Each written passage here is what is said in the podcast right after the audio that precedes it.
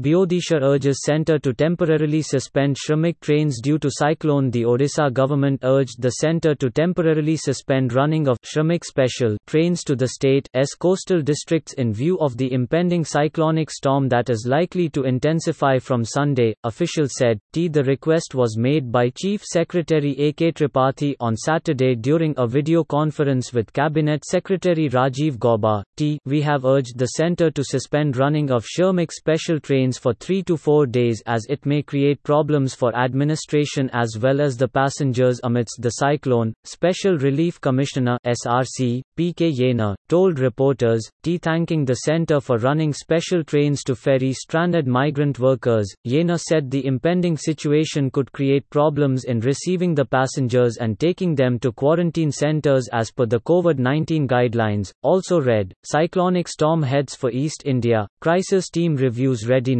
T. We want the Shramik special trains to be suspended only for a temporary period in view of the cyclone situation and not a complete halt to their operation, Jena said while replying to a question. T. Jena explained that the passengers who come to Odisha by other Shramik special trains to the western and the southern regions of the state will have to remain in quarantine centers on their arrival and later be shifted to their native places after the cyclone is over. T. Apart from Shramik special trains, the Indian Railways has also started operating special passenger trains between New Delhi and Bhubaneswar. T.